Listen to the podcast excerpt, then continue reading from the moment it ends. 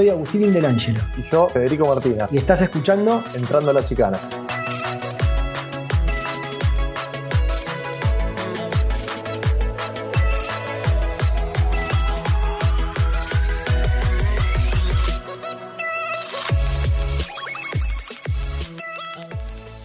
Hola a todos, bienvenidos a un nuevo episodio de Entrando a la Chicana. Hoy las chicanas van a ser distintos. Eh, hoy el programa va a ser distinto. No sé, Fede, ¿vos qué opinás? Hola a todos, hola Agus. Bueno, una semanita más juntos, un programa más Sí. que se viene. En este caso creo que nos toca ensuciarnos un poco, arremangarnos un poco y, y meternos un poco en el barro, un poco en la tierra, Sí, pasar por Sí. un que otro charco de agua y salir un poquito del asfalto. sí. Hoy, hoy, hoy metemos derecha de uno larga. ¿No? Eh, Sí. Izquierda de tres se cierra. Hoy salimos del asfalto y nos vamos al, al mundo del rally. Un mundo que a Fede y a mí nos encanta. Eh, por ahí, obviamente, que nos gusta también la, la- la pista, eh, pero el mundo del rally no- no- nos encanta, es, es atrapante. Eh, y nos metemos, y nos metemos, nos vamos a meter un poco en el, en el barro, eh, nos vamos a meter en la tierra, nos vamos a llenar un poco de, de- tierra y, está bueno, y está bueno. Y pará, y nos metemos además en la tierra, en el auto de un ganador, porque no, no, no es que. En el auto de un ganador, o sea que va a ir rápido. A mí ya me da miedo. No, no, bueno, ya anticipamos más o menos de lo que se viene. Para mí los pilotos que corren en este tipo de automovilismo están locos. Y bueno, ten en cuenta, cuidado piedras por fuera, también, te lo olvidas. Piedras por fuera. Cuidado sí, piedras por Era fuera. por fuera. Así que bueno, creo que nos vamos a divertir como ya arrancamos el programa. Y, y creo que se viene, tengo muchas preguntas. Bien, perfecto. Sí, pues sos un apasionado del rally. Em, vamos a estar charlando con Juan Marcheto, ganador de la última edición del Rally Argentino, del Rally de Córdoba. Volvió después de 10 años de, no estar formalmente, estuvo algunas carreras, pero no estuvo formalmente los últimos 10 años. Tuvo una situación personal muy, muy complicada con, con un de Hopkins. Eh, vuelve y en la primera carrera en la que vuelve, la gana. Así que nos vamos a subir al, al auto con él a, a disfrutar de otro episodio de Entrando a la Chicana, Fede. No sé qué te parece. Que me voy a agarrar, me voy a agarrar muy fuerte. Así que vamos adelante. Decimos como el navegante, ¡top! Top, top, top, top.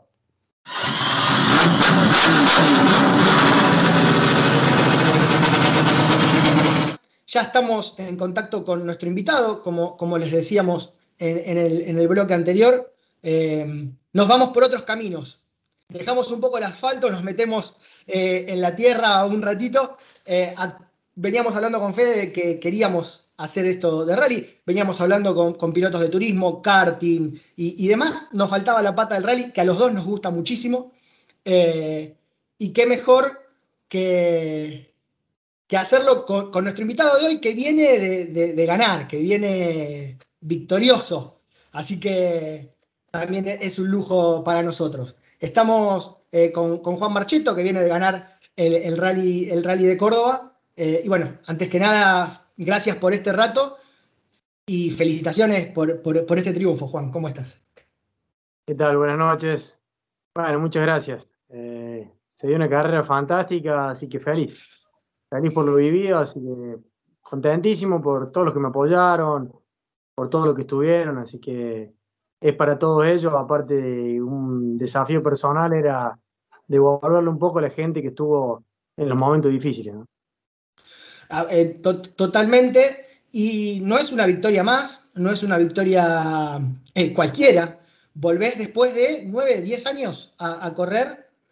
Y en 2011 yo dejo el equipo Villagra eh, y después, bueno, hice un par de carreras en, en 2011 y parte del 2012, creo que fue una carrera, eh, pero ya, ya corría de vez en cuando, ya no era lo mismo. 2011 fue mi último año activo. ¿Y te imaginabas esto de volver? Te escuchaba en un video previo, cuando se estaban preparando, y dijiste, no, lo que queremos es sumar algunos kilómetros, ver cómo estamos. Salís y ganás, la, y, ganás. Eh, ¿Te lo imaginabas? Contanos un poquito cómo, cómo se dio esta vuelta triunfal. Bueno, qué sé yo, fue, fue increíble.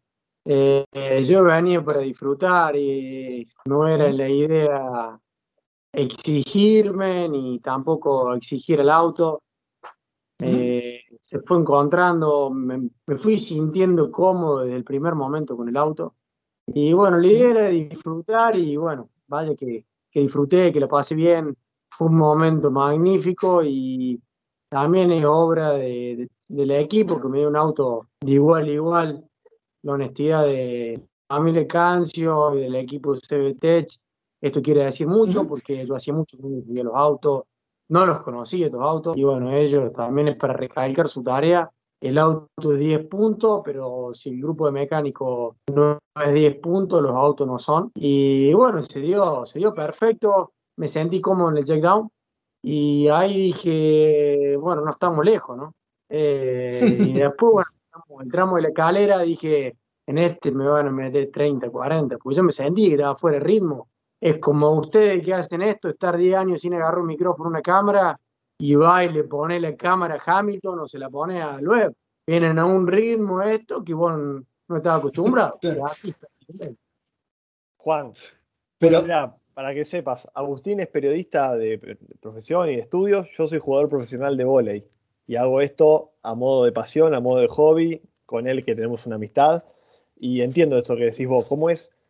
Después de 10 años de estar fuera de la actividad, ¿te preparaste? ¿Hiciste un entrenamiento físico hace un tiempo que venís preparándote para, este gran día o, fuiste directamente a la pista? No, me hizo Ale el lunes 7 de la tarde, me manda un mensaje, corremos, ¿qué hacemos? Me puso.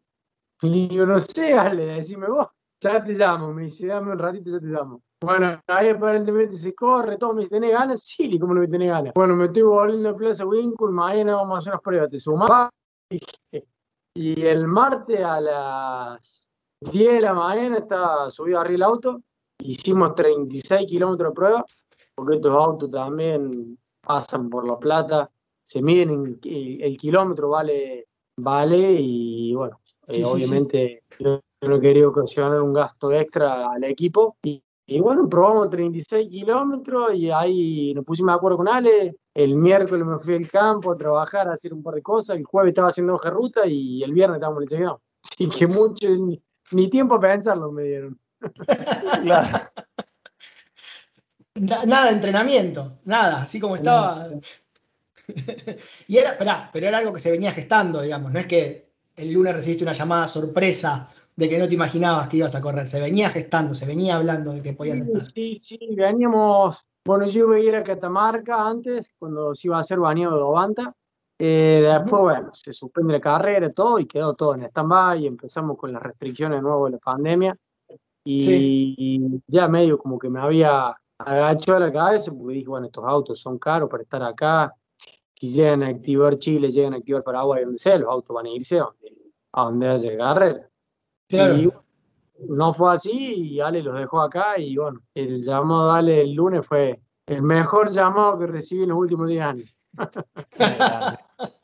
totalmente, totalmente. Eh, no, no, quiero no tocar un poco tu historia, tu historia es, es algo eh, especial con respecto a esto, digamos, hace un par de años eh, recibiste una noticia muy fea y, la luchaste para llegar hasta hoy. Eh, contanos un poco de, bueno, de cuando te, detectaron el linfoma de Hodgkin, cómo, cómo viste esa situación eh, y cómo se fue dando tu, evolución hasta, hasta llegar a, donde estamos hoy. Bueno, a mí se me rompe un agroquímico atrás de la camioneta y anduve todo el día. Es un, es un veneno para las hormigas. Eh, anduve todo el día con los campos inundados, todo con el veneno atrás. Yo en ese momento no, no tomé conciencia y bueno, ahí arranco una neumonía, después sí la otra y aparentemente era todo por el líquido y uno por ahí se automedica o comete los errores típicos, va al médico eh, para tratarte una gripe o por lo que sea y no, había otro problema atrás que el agroquímico capaz que se juntó con esto o bien fue el desencadenante, no lo vamos a saber nunca. Sí. Eh, por lo menos en este país no lo vamos a saber. y, bueno, eh, con, con, un estudio que me hicieron, me lo determinan, ahí yo justo me entero que, estaba, que iba a ser papá también, así que bueno, lo enfrenté, desde el primer día me senté con el médico y le dije, yo si tengo que poner el 200% mío, lo voy a poner, yo con, corriendo en auto eh, lo hice siempre de la mejor forma posible porque yo siempre pensé que siempre me decían, ¿para qué te entrenas tanto? ¿Para qué porque costaba lo mismo. Yo siempre soy de la idea de que hacer un deporte cuesta exactamente lo mismo, hacerlo bien o hacerlo mal. El esfuerzo es el mismo, el costo es el mismo. Y yo soy así, en lo personal soy así. Soy una persona que siempre da el 100%, si no, no las hago las cosas. Cuando no me gustan, no las hago. Y bueno, y esto es una pasión y fue lo que me mantuvo en vida en ese momento. Eh, la pasé horrible, me hizo como una metástasis.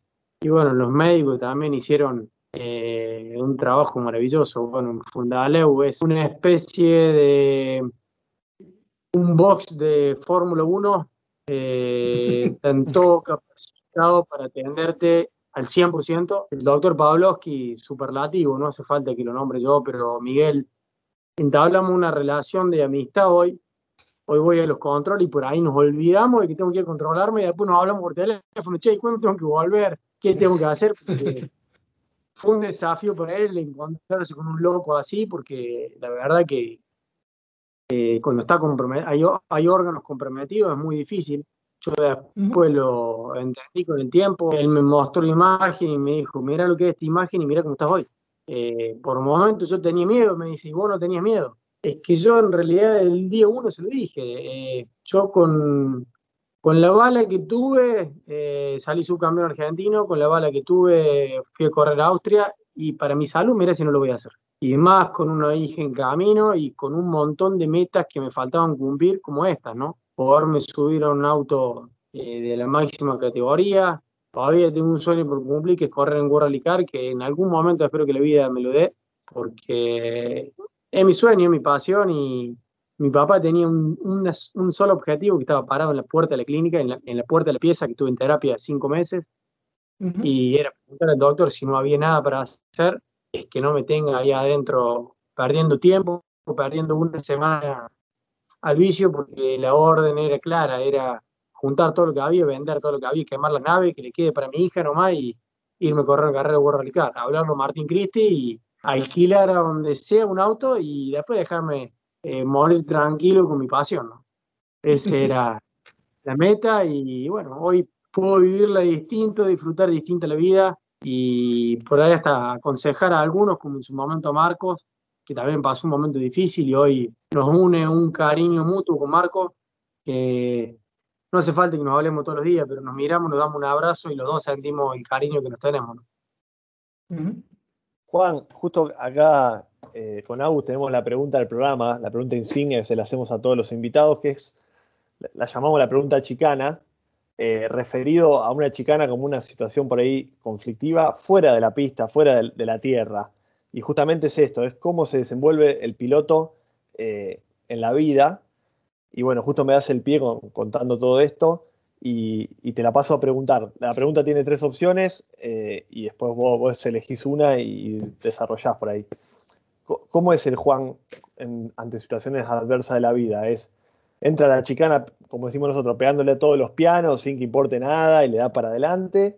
Eh, por ahí entra un poquito más, más prolijo para, para salir bien pisado y, encarar lo que viene más tranquilo, o para la pelota, frena todo, es bien pensante y, y, la hace a ritmo de pace car, lo que llamamos nosotros dentro de la pista. Y eran dos Juan era un Juan antes de la enfermedad y hoy soy otro Juan. Eh, Juan anterior, como venía la chicana, le pegaba y pasaba. Y hoy paro la pelota y le pienso dos o tres veces y elijo la mejor opción. Claro, claro, sí, sí, sí. La vida te, va, te va acomodando un poquito y te, y te va metiendo en otro camino. Exactamente, así es. Te va haciendo disfrutar distinta la, la vida, valorar distintas cosas simples que las valoras mucho más hoy. Yo lo dije, fui a disfrutar y del día uno que me subí a disfrutarlo el auto, desde el primer minuto a la última curva, que me la acuerdo hoy, dije, esta es la última curva que hago para disfrutar este fin de semana. Y yo no quería que se termine. Yo por mí, si me decían, vamos a correr 100 kilómetros más, vamos a seguir disfrutando igual. Lo voy a seguir disfrutando igual, con la misma respiración, con la misma pasión, con la misma gana de poner esos cambios y sentir que hace las cosas del auto. ¿me eh, eh, Es una pasión que se lleva adentro. Quizás vos que jugabas al vóley, eh, te habrá pasado estar alejado de una cancha y cuando estás y estás en un buen momento, si no quiero que se termine este partido. Querés ganarlo, pero no querés que se termine nunca. Y, si, y si hay otro contra el mismo rival, lo querés jugar ahí. Si lo ganás y lo juegas bien, de vuelta. Vamos a, jugar, vamos a jugar la vuelta ahora, la revancha ahora que seguimos jugando. Exactamente, exactamente, te entiendo. Hablabas de. Sí. sí. Dale, no, no, yo le iba a preguntar, justo que, estuvo hablando del fin de semana, que dijo que tuvo una 36 kilómetros de prueba y, luego empezó a armar la hoja de ruta. ¿Cómo, ¿Cómo, eso, algo técnico para que la gente sepa, yo tampoco lo sé, cómo se prepara una hoja de ruta de un fin de semana de rally? ¿Cuál es el proceso?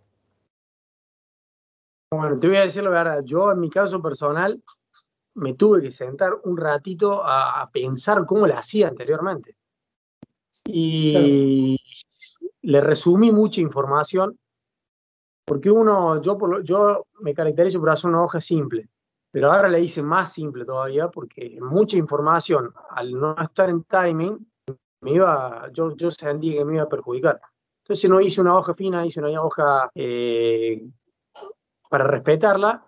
Y yo siempre fui de cerrar los ojos a la noche y poder escribir el tramo eh, con la hoja ruta. O sea, que el otro día sea igual, poder hacer el mapa del circuito, en este sentido, eh, con los ojos cerrados.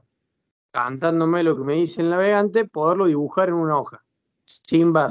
En eso yo me, siempre traté de hacerlo así. Después, bueno, hay, hay peligrosidades como a la salida de un vado que se forme barro, que uno las anota, o piedras que por ahí uno al venir rápido no las ve y haciendo el reconocimiento sí las ve. Esas son las, cosas clave que tiene una hoja de ruta.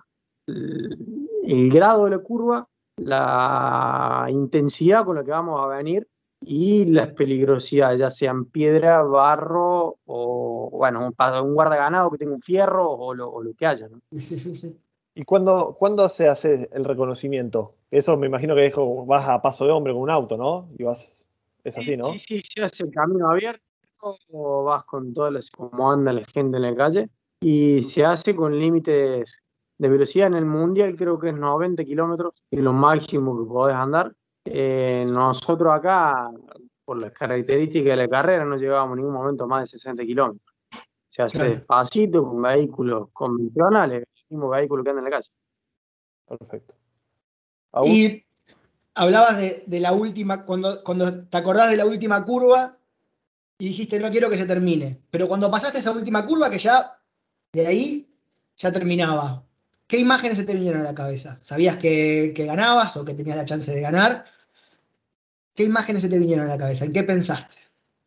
En toda la gente que rezó, en toda la gente que me envió fuerza, sea la creencia que sea, eh, la gente que hizo lo posible para que yo esté acá, los médicos, la ciencia, mis amigos, mi familia, bueno, todos los que me mandaban, aunque sea fuerza por un mensaje o por una cadena de oración o lo que sea en ellos, pensé, en, que esto era, era de ellos.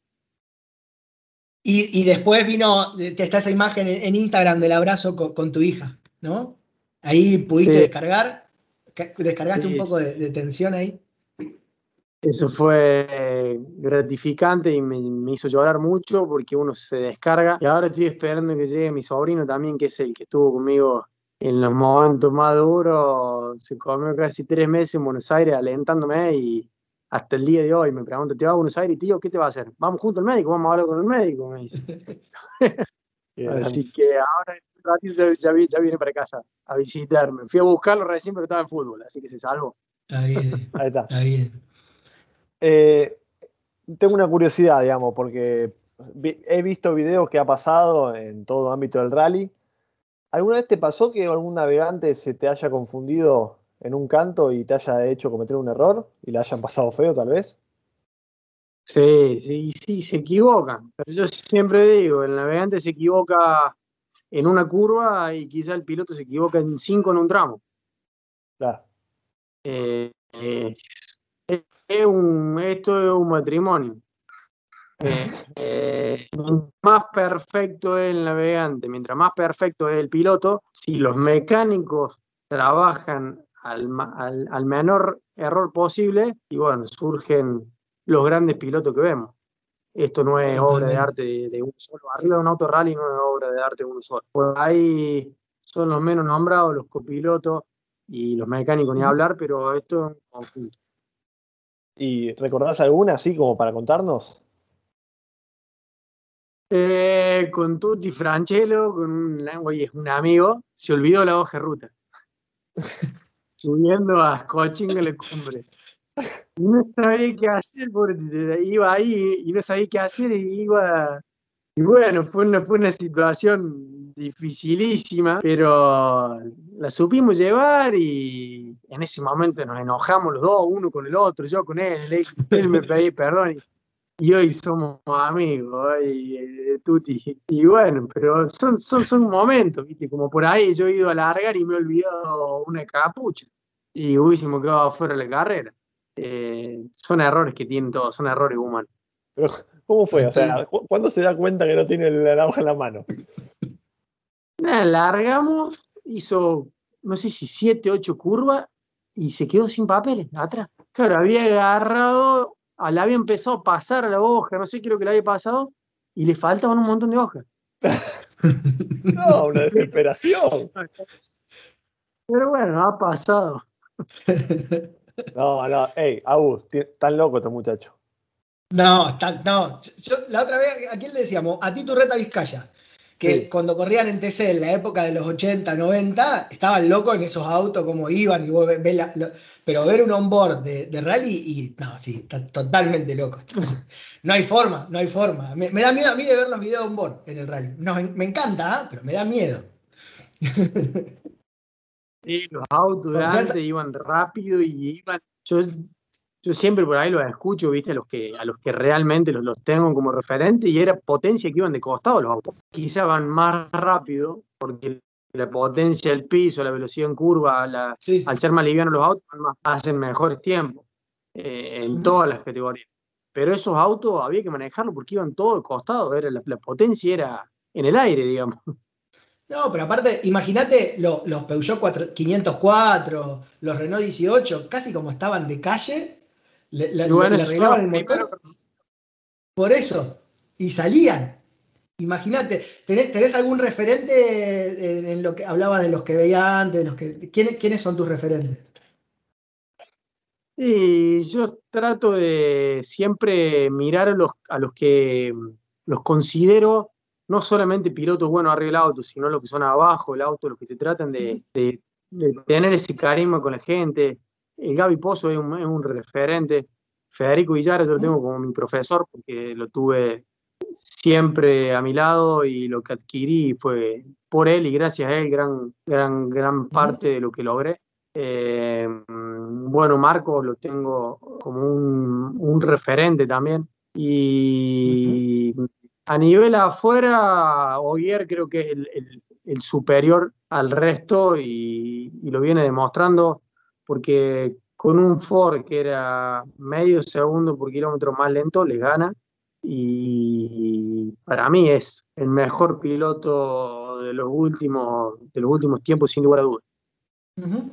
Juan, a mí me pasa de, ver el rally de McRae, de, eh, bueno, de Solver, corrían con los Subaru grandes, con los Mitsubishi grandes. Eh, bueno, Peugeot fue uno de los primeros que empezó a meter el, 306, después el 206. Y ahora vemos todos autos chiquitos, todo auto de segmento B, bueno, vos corres con una Skoda. ¿Por qué se pasó a ese rally de autos más chicos? Yo creo que es, por el peso de los autos, el largo que tienen. Eh, si vos ves los Mitsubishi capaz que pesaban casi igual, pero eran mucho más largos. La distancia entre ejes, eh, la velocidad en curvas, trabadas y el ancho te lo hace que doblen mejor, ¿no? Están como más armónicos. Yo recuerdo el Mitsubishi y la velocidad en curva del Mitsubishi era muy rápida, pero esto es totalmente superior, porque el ancho y el largo están mucho más armonizados. Em, el despeje del piso también, eso tiene la altura en la que vamos sentados, la posición de manejo de estos autos, vamos casi pegados al piso. Eh, hay un trabajo de ingeniería que se van, se van mejorando mucho más, ¿no? Y, y cómo, a mí me, con Agustín, bueno, Agustín sabe, me tocó estar en pruebas de TC Pista, de, un amigo que tengo que corre, y vi cómo, cómo, están en el detalle para poner a punto un auto de pista. ¿Cómo se pone a punto un auto de rally para el fin de semana? Bueno, yo en eso soy muy meticuloso, me gusta, me gusta, me apasiona y depende del terreno cómo se pone a, punto. Trabaja en la suspensión, trabaja en barra estabilizadora, en alineación, en altura, tiene, tiene sus manias. En estos autos lleva mucho tiempo ponerlos a punto, trabajar, porque hay muchísimo.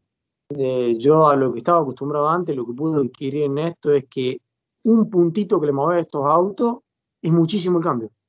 Eh, eh, una forma que podés pasar de un tramo al otro con una, configuración simple vos arriba del auto. A diferencia de lo que eran los autos viejos, ¿no? Los autos viejos, claro. Mitsubishi, lo eh, tenían menor recorrido, tenían menor torsión el chasis y todo. Entonces vos para configurarlo tenías que ir al taller, cambiar todo el puente, cambiar todo esto con un clic cambia el auto. Es impresionante. Eso, como decías vos, eh, todo de la mano de los ingenieros que también mejoraron, el desarrollo tecnológico y todo eso, ¿no? ¿Debe ser? Sí, sí, por supuesto. Hoy la telemetría que tienen los autos estos es impresionante. Eh, no lo, pasa de vuelta, le acusa, le, o sea, se acabaron las mentiras en muchos sentidos. Claro. Ahora, ahora, hay que, ahora hay que ser bueno en serio. Sí, los autos requieren de una exigencia del piloto. Eh, yo por ahí no estoy en timing hoy para ponerme a, probar cosas, sino para disfrutarlo el auto, que es mi objetivo. Pero el auto tiene un jugo para darle, es impresionante. Las maniobras que hace, te la pone en la cabeza la maniobra y la hace. Eh, pero tiene que darle datos muy precisos. Si frenás, frenás, acelerás, acelerás, si le bajas el cambio, le bajaste el cambio. Quizás que antes el auto te permitía frenar, acelerar, frenar, acelerar, porque iban más desplazándose, los Mitsubishi, los Subaru, iban más como la tracción iba de costado. Esto al ir todo tan al piso, cuando frena el auto frena, transmite la potencia para adelante, cuando acelera la pone para atrás, a la mitad de la curva. Si lo quisiste frenar, te la pasó para adelante, cuando el lugar te acelera te barre la trompa, no doble más. Son muy fáciles de manejar, pero muy difíciles de encontrar el ritmo y la maniobra que quieren hacer. Claro, pero decís que es difícil encontrar el ritmo y la primera carrera después de año la, la ganás. ¿Te tenemos que creer o no? Y, y, con humildad lo digo, porque veo las imágenes de afuera y digo, no soy yo el que venía manejando de arriba, para mí venía despacio, venía, porque me siento fuera, fuera de timing, fuera de ritmo. Y la verdad, y veo las imágenes de afuera y digo, venía bien, no venía tan mal. Pero bueno, yo, yo, siempre creo que hay, para, que hay para mejorar y eso lo aprendí de, Federico mucho, que él le decía, cuando vos creas que en un tramo, uno que te metió 5 o 10 segundos, nadie puede venir como venía vos, pensé que si te metió 5 o 10 porque alguien podía venir más fuerte. Ponete a pensar y ya vas a ver que lo encontrás. Y es así. Cuando la cabeza te trabaja de una forma, no encontrar nunca el tiempo. Si le ves que el otro pudo venir más fuerte se le encuentra seguro. Y está el tiempo. Hablanos un poquito del equipo, de, los autos, de los Skoda, que no son muy comunes de ver acá en Argentina. Eh, para mí son una incógnita, pero son muy lindos. Eh, ¿cómo, llega este equipo acá, acá, acá, a Argentina? Sé que los usan también para el Rally de Chile. Eh, y bueno, y hablarnos un poco del, auto del Skoda que, que pocos conocemos. Bueno, en Sudamérica están, hay muchos autos, son los que más hay, son los que más vendieron en el mundo de los R5, son los autos más, más comercializados. En Chile hay varios, en Paraguay hay muchísimos, no sé si hay más de 15. En Uruguay también. Y acá, bueno, llegan de la mano de Ale Cancio, eh, él está corriendo bastante en Chile. Y bueno, con esto de la pandemia, que no podía ir, que una cosa, la otra, habilitan a correr a Argentina los traen. Y bueno, Ale siempre le gustó correr el campeonato argentino. Él tiene una pasión por esto, más grande quizás que la que tengo yo. El padre de Ale ni a hablar. Eh, Letín es un fanático, lo veo venirse de Plaza Winkle a verlo, a, ver el equipo, siempre está pendiente. Y bueno, hacen, hacen maravilla estos autos. Eh, hay un trabajo de ingeniería atrás impresionante, porque vos te das cuenta de las piezas, cómo están hechas, el auto, cómo se comporta ante un pozo, ante un frenaje roto, el freno mano es perfecto, el freno común es perfecto, la aceleración tiene torque en todos lados. Indudablemente tienen un desarrollo que no es en carrera, como estamos habituados los argentinos, quizás subirnos a un auto armado acá. El desarrollo lo hace el piloto, el payaso, le llamo yo, eh, porque el payaso eh, el que se tiene que animar a la gente, tiene que pagar la fiesta y es el, al que por ahí lo arruinan y lo cansan en este caso, yo cuando me retiré, me, retiré de esa forma porque tiene que haber un desarrollo. Yo se los digo y al que le guste, le guste y al que no le guste, la verdad es, el piloto no tiene por qué pagar el desarrollo del auto. El desarrollo lo tienen que pagar los, que, lo los que quieren armar el auto. Porque esto acá estamos acostumbrados a que una idea se traslada a fabricar y a armar una categoría. Y hay, hay que desarrollarla las piezas, llevan muchos kilómetros, llevan mucha plata, hora de test, y bueno, eso es el reflejo de lo que son los R5, los R4, los R3 hoy a nivel mundial. Que eh, yo creo que es lo que tienen que hacer. Hoy hay muchos Maxi Rally, que yo entiendo, hay un esfuerzo enorme hecho, hay un, desgaste económico gigante. Y lo que van a tener que hacer, creo que con esos autos, es bajarle la potencia para que sea el paso del tracción simple, que pasen a eso y después pasen un R4 y después un R5. Porque si vamos por este camino del R5, el Maxi Rally, y vos ves que Jero Padilla, por ejemplo, un pilotazo, el tiempo que hace Jero se le corta un palier. y te da una bronca porque le ir ganando la carrera, te ir de Tucumán acá, hace un esfuerzo gigante y que se te rompa, te termina frustrando. Tarde o temprano te frustra eso vos que jugaste el vole y es como que te vas a Neuquén a jugar al vole y llegás allá y se pincha la pelota y no puedes jugar. Y, se supone el partido y no jugaste. Sí, dos, tres, cinco, diez veces, después no querés más. Y más si te sale plata. Bueno, eh, justo le diste la tecla porque yo jugué en Neuquén una liga y pasaba que no nos pagaban. Y jugábamos gratis tres meses. Así que más o menos era algo así una liga profesional que no te pagan. Así que ya, diste justo en la tecla con el ejemplo. no lo quería dejar pasar. Vale, vos sabés que me dijo, Juan, vos te tenés que encargar de manejar. Los autos no se paran. Yo le decía, no, no largo despacito, no, no, no. Maneja, corre, encárgate vos de manejar. Olvídate. Y bueno, fue lo que hice, me encargué de manejar. Y fue un placer. Y, bien. eh, y ahora, ya, la, última para, dejarte ir, eh, planes a futuro. Se viene ahora dentro de poco, a mediados de agosto, otra fecha. obviamente, me imagino que vas a estar. Sí, sí, sí. Ahora la semana que viene nos vamos a juntar con Ale a, pulir detalles y vamos a tratar de ir a Catamarca. Eh, Juntar el presupuesto hoy no es fácil. Ale me dio un manón con esta carrera y para la próxima, bueno, vamos a ver qué es lo que dice él. Eh, hoy incorporarme al, campeonato después de estar tanto tiempo inactivo, si bien el resultado es sobresaliente, eh, ir a tocar la puerta hoy con la pandemia a los sponsors no está fácil y menos sin un calendario, sin un cronograma. Eh, Totalmente.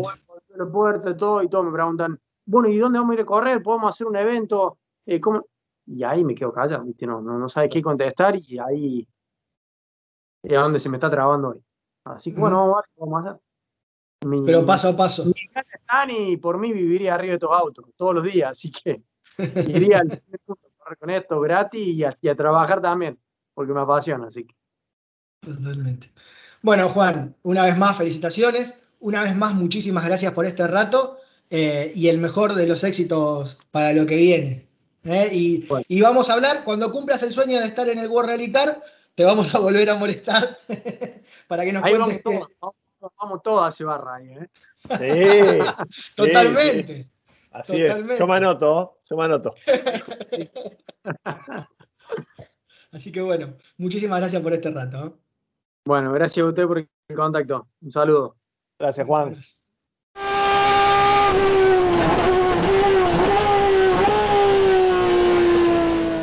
Yo quedé un poco mareado, Fede, no sé vos, quedé un poco mareado con, este, con esta nota porque nos metimos por todos lados y hasta, y hasta tuvimos con un navegante que se, se olvidó la hoja de ruta.